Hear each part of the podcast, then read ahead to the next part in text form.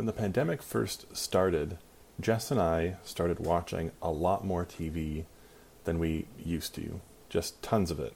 Um, and part of that was, you know, just trying to figure out how do we live in this world and being exhausted by the end of the day. And what do you do when you're exhausted? You turn on your TV and you watch mindless shows.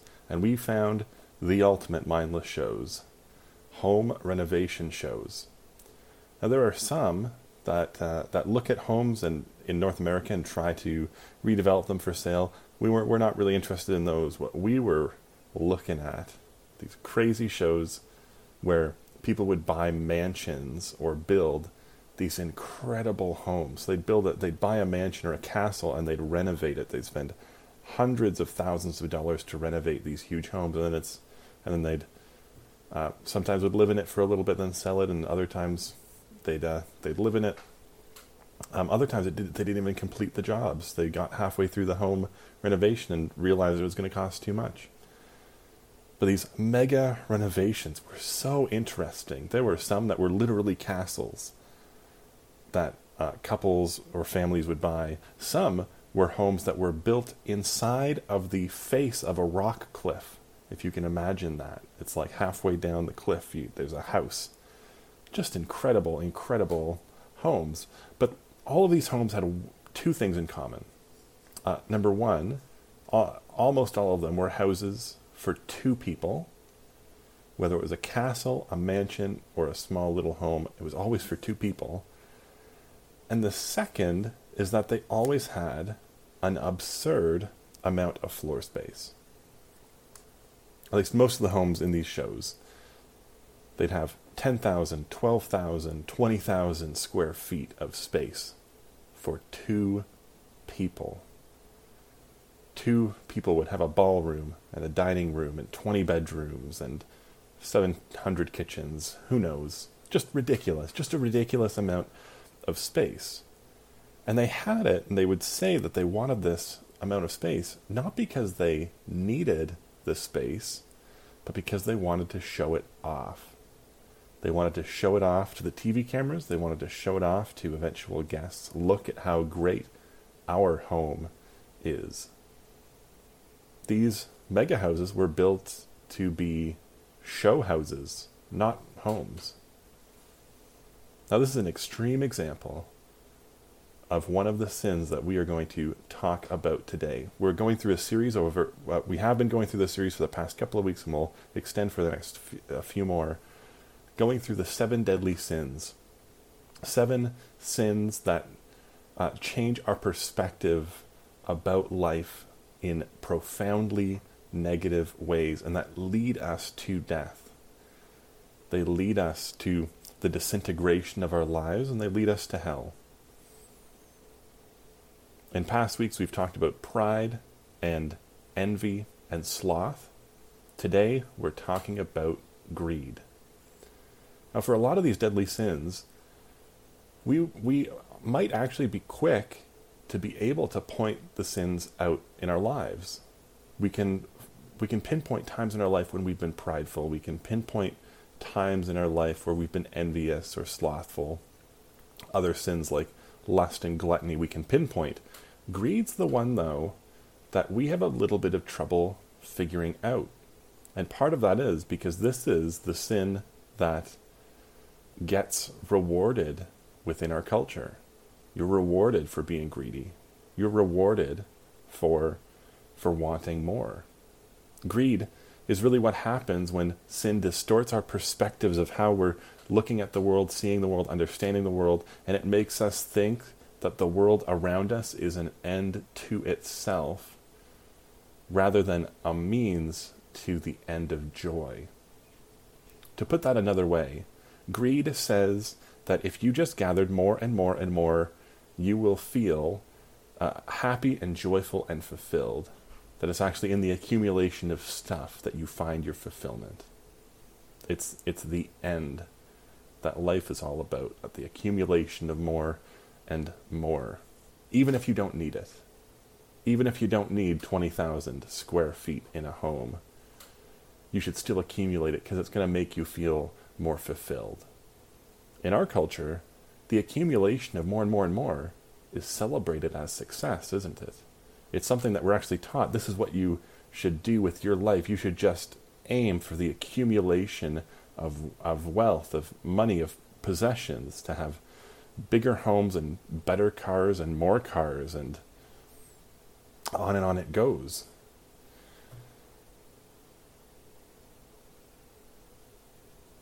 But you know what? This sin should not be celebrated as a success because it's not success, it's a curse.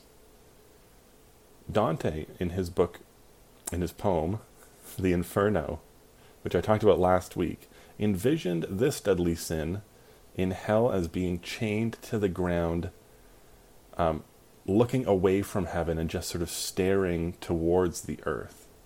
What Dante was trying to say is that greed changes your perspective away from looking towards the kingdom of God and, and just looking towards the dirt of the earth that is going to pass away. At its base, greed is excessive desire for more. And it trades God for gold. It trades relationships for riches. And greed trades the, the wide arms of grace's embrace for the deep pockets that wealth offers. Greed is idolatry.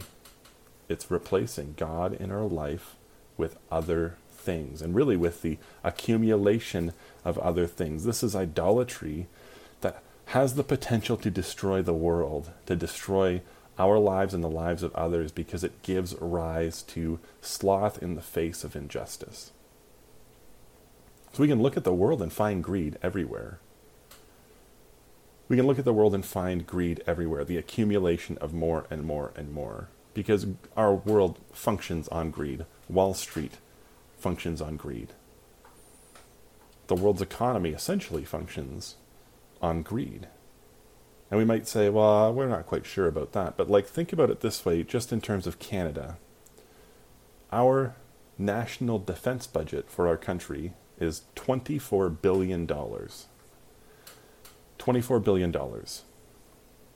to ensure that every reserve in our country has clean drinking water when there is hundreds still reserves with boil water advisories that don't have clean water. To ensure that all of them have clean water for a generation it would cost $6 billion $24 billion a year versus 2 billion upfront and, and it's estimated about 4 billion ongoing for a, for a couple of decades to ensure maintenance.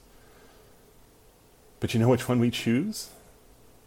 We choose the defense budget. Why well, because it gives us a feeling of security. It gives us a sense of security in a in a turbulent world. And what do we do every year with that defense budget? We add more and more to it, and it just accumulates and accumulates and accumulates. And oftentimes we don't really question it. We just say, well, it's gotta be that way. And then we look at the, the this reserve, this ridiculous awful reserve system that we have in our country uh, that has caused so much injustice and so much pain. And even now, still like they don't have clean drinking water. We say, you know, what, the defense budget should increase, but well, six billion dollars to for clean water. I don't know. I don't know.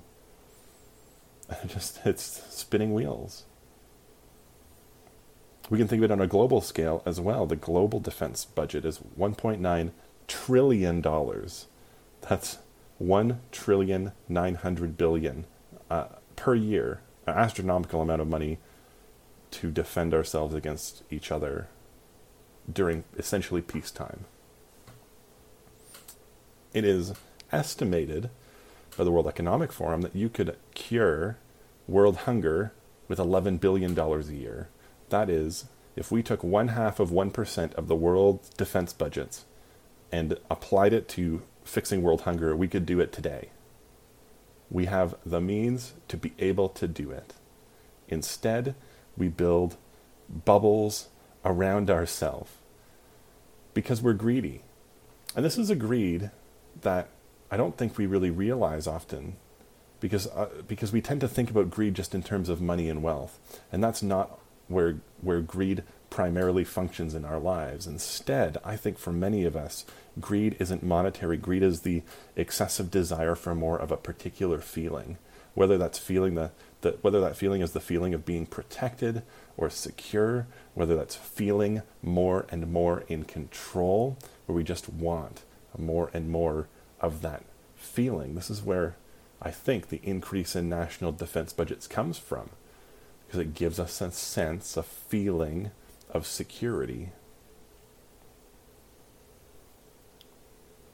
So, globally, greed will convince us that hoarding resources for the sake of creating a bubble around ourselves to protect us from others in the world should be one of the top priorities of our existence. And so, you know, the, the uh, a budget, or, uh, the federal budget could be made up massively of, of defense spending in Canada and other countries, famously in the United States.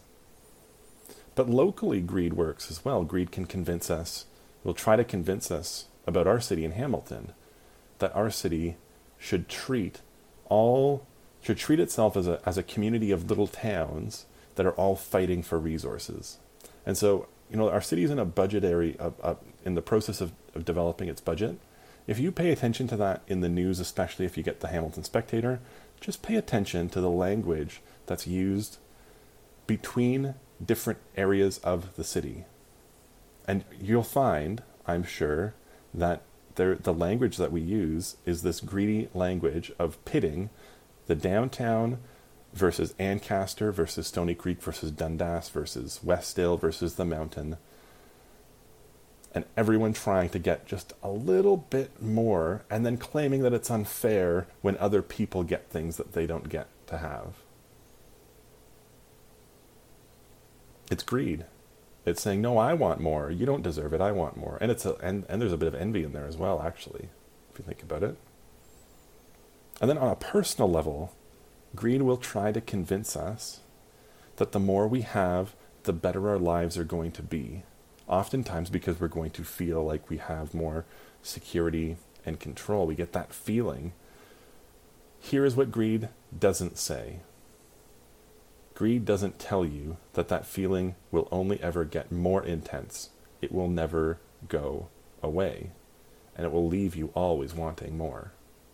So you'll say, I want more, and you'll get more, and your immediate reaction is not going to be, I have enough. It's going to be, I want more because you don't get fulfillment from the accumulation of stuff. You don't get fulfillment from excess, excessive desire. Uh, an excessive desire cannot be cannot be filled. No amount of anything that we can accumulate will fill the hole that greed grows in our hearts.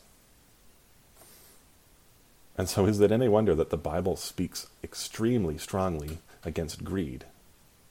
In Proverbs 28, verse 25, it says this A greedy man stirs up strife, but the one who trusts in the Lord will be enriched. Ecclesiastes 5:10 He who loves money will not be satisfied with money nor he who loves wealth with his income this is also vanity. Proverbs 11:24 One gives freely yet grows all the richer. Another withholds what he should give and only suffers want and perhaps one of the most misquoted pieces of scripture 1 timothy 6.10 for money is the root of all kinds of evil. Now i'm going to catch me right there. Because if you sort of nod along and said yeah that sounds about right that's not what the text that's not what the text says. I misquoted it intentionally. We think of this text in particular as saying oh money is the root of all evil. It's money Here's what the text actually says For the love of money is the root of all kinds of evil. Scripture is very clear that it's the accumulation of wealth actually isn't necessarily evil. It's what you do with the wealth once you have it. It's what you do with the wealth. And if you say, I love wealth, and so I'll accumulate more and more, that's greed. And Scripture rightly points out that is the root of all kinds of evil. Some people, it says, are eager for money. They've wandered from the faith and pierced themselves with many griefs. This is what greed does to us. It causes us actually to wander from the faith because we lose focus on the kingdom of God, the kingdom of heaven, and bringing God's kingdom to bear in all the, all the relationships of our lives. And instead, what do we do? We say, no, I'm going to ignore my relationship with God. I'm going to ignore my relationship with other people, and I'm just going to focus on getting more for me and then keeping it to myself. And so, Mark 8, verse 36, Jesus asks this question of us What does it profit someone to gain the whole world but forfeit their soul? Is the entire world worth forfeiting our soul? Indeed, the in, in, in the in the book of James, Scripture very clearly tells us that if we want to accumulate wealth and keep it for ourselves, we stand condemned in front of God the Father.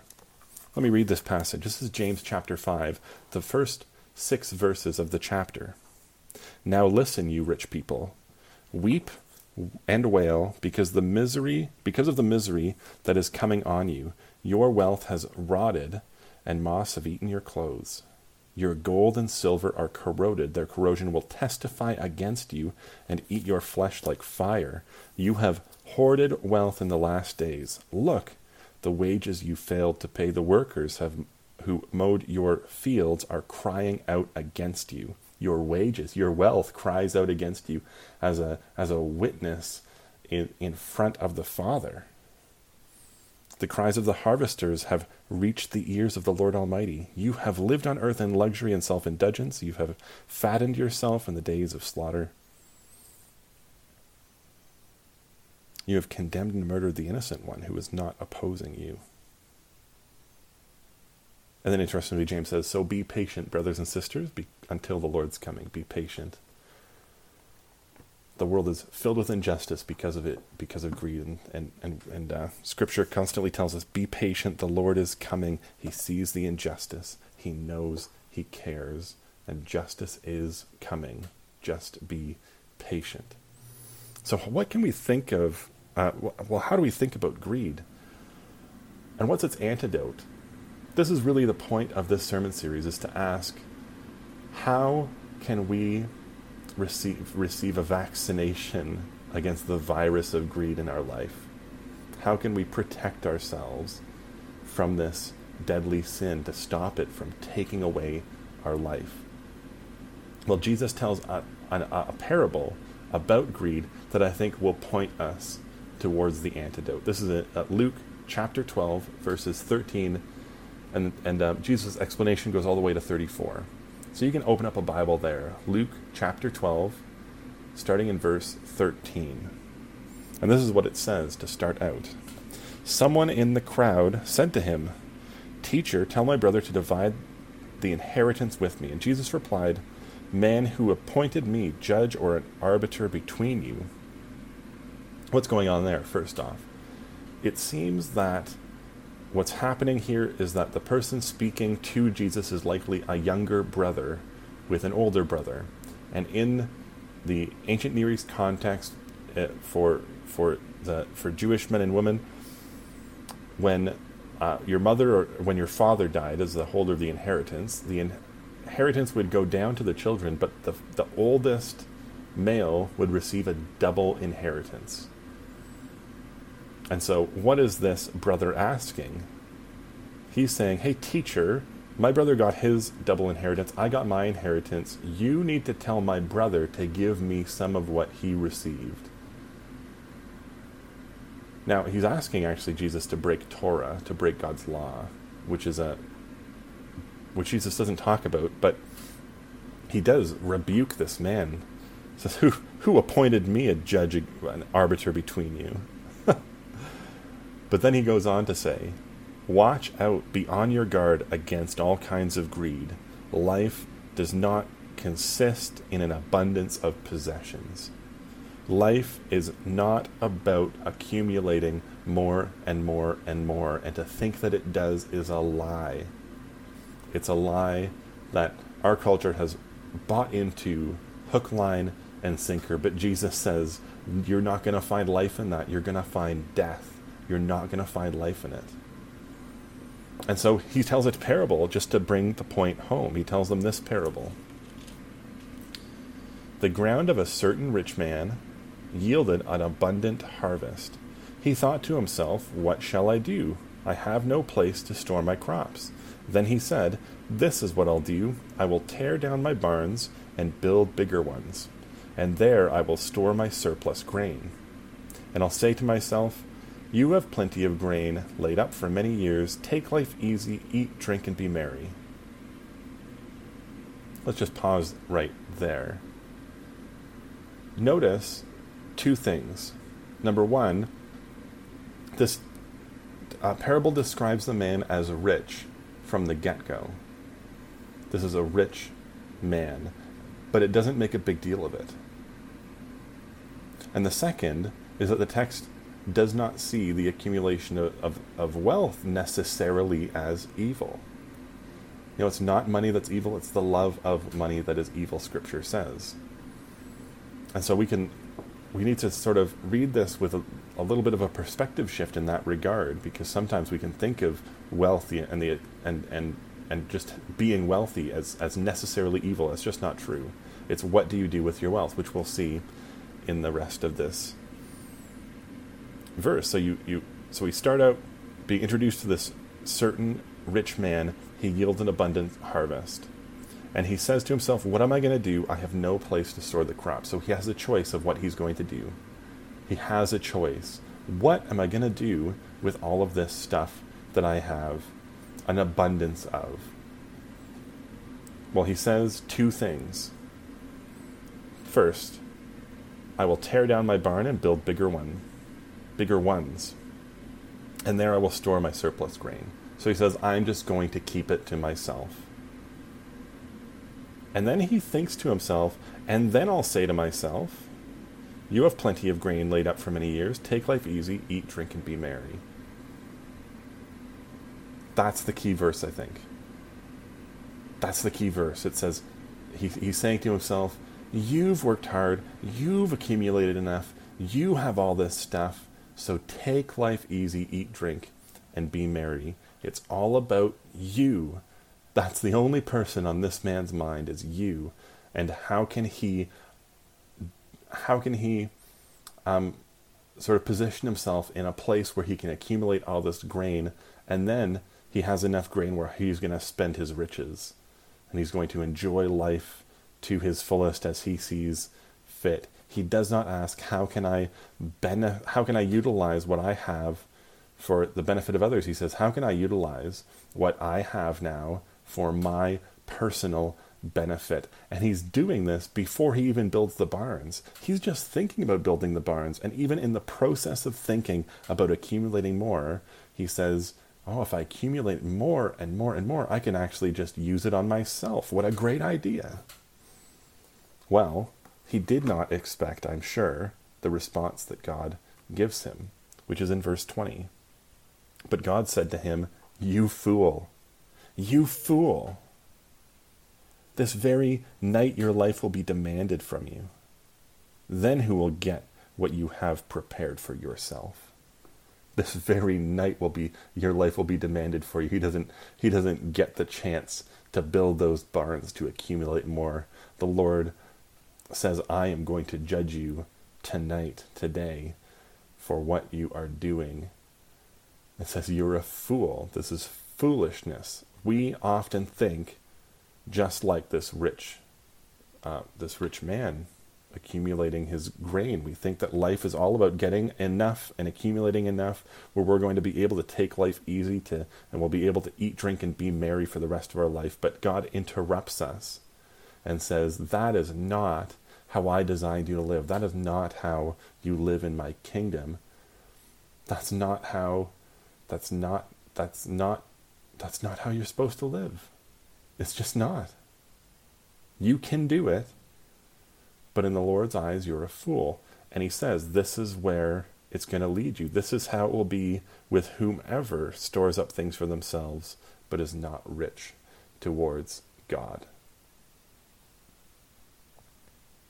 God envisions that we're going to use the riches of grain that we are given to be able to bless others, to share it with others. Jesus goes on to make this clear in the verses following the parable. He says things like, Don't store up your possessions, but give to the poor. In, in, essentially, ensure that those around you are fed, are clothed, are housed. And even in this parable, God asks the rhetorical question Who will get what you have prepared for yourself? The rhetorical question demands an answer, and, and the answer is not the rich man who says, This is all for me. The implication is it's going to go to a whole bunch of other people who need it. You know, we can't take responsibility for the entire world. Those statistics I was talking about earlier, we can't take responsibility for them. The only thing that we have responsibility for are for our world, our little corner of the globe, our relationships, our church family, our friends, our neighbors. That is where our responsibility lies. We can be generous to those people. We can ensure that those people are fed, clothed, and housed. We can share the abundance that we have in terms of wealth, in terms of possessions, with them. We can be hospitable, we can be generous. But if we aren't those things, if we store things up for ourselves, always wanting more, we're going to end up just like this rich man in the parable, with God demanding our life.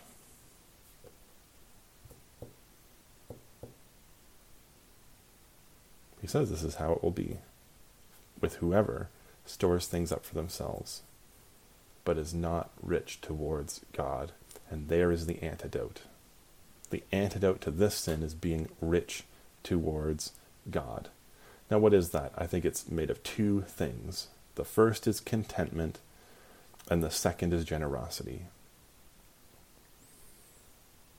And they're tied together because of the gospel.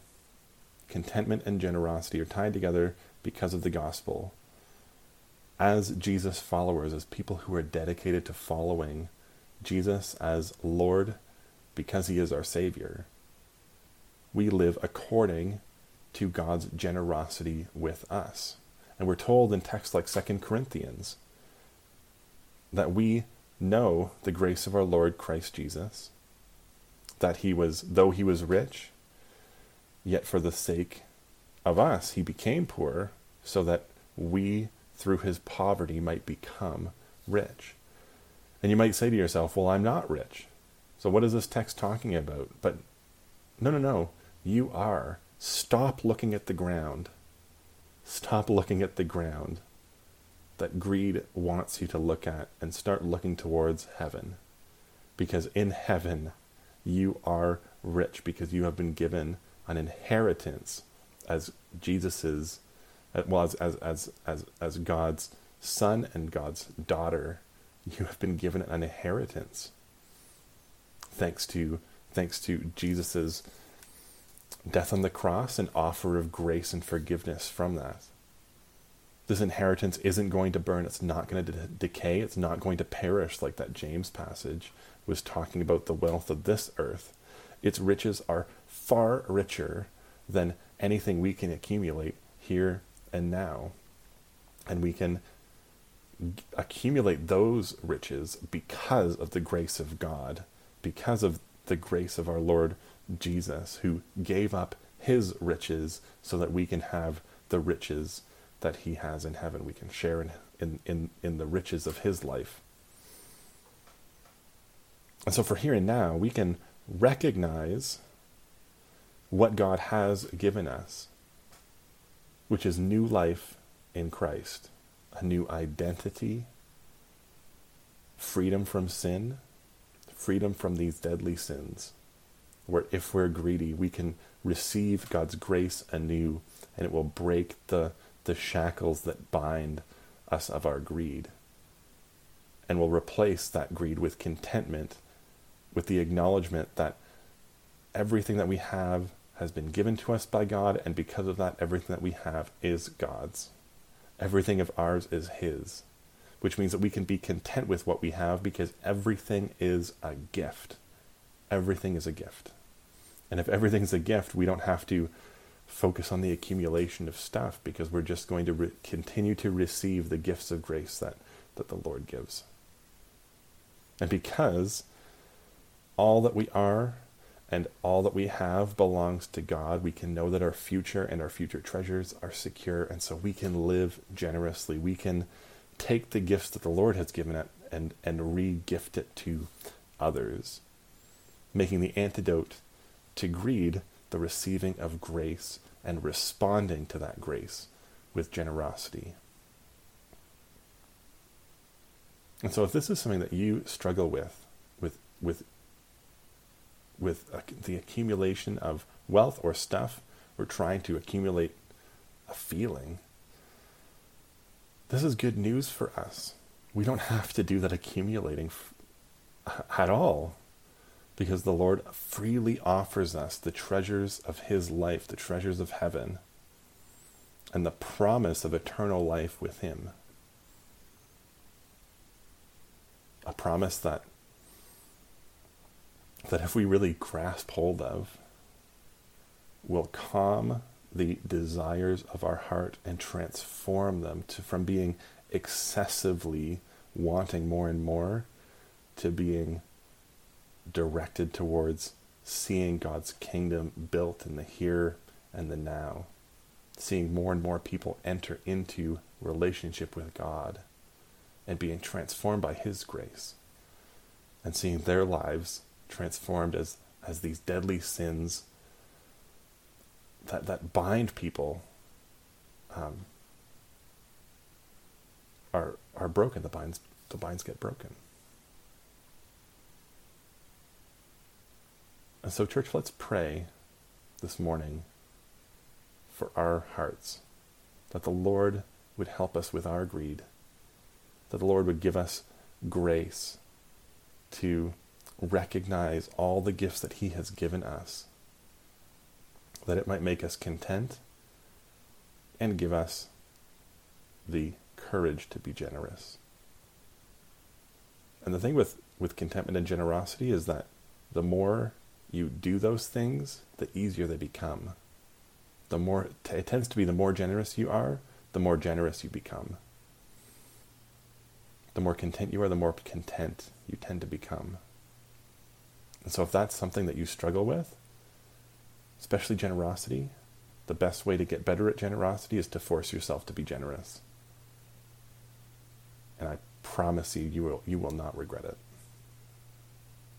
Let's pray. Father, I thank you for your word. I thank you that your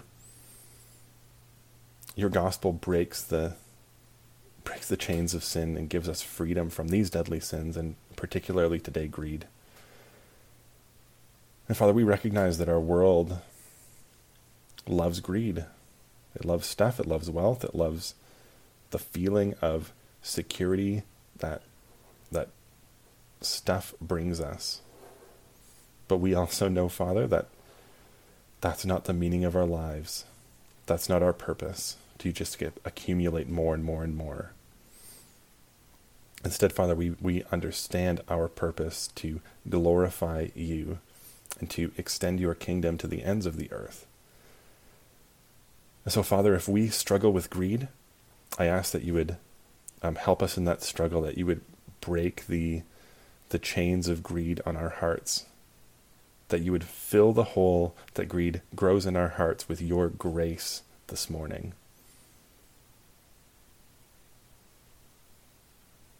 And Father, as you do that, help us to realize that all that we have, we have because you've given it.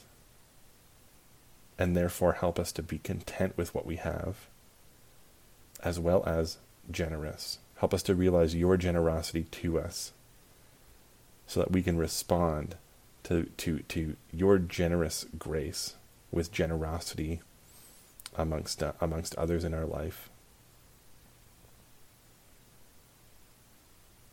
Give us the courage, Father, to name this sin, especially in our life, so that we can receive the antidote of your grace this morning. We pray. In Jesus' name, amen.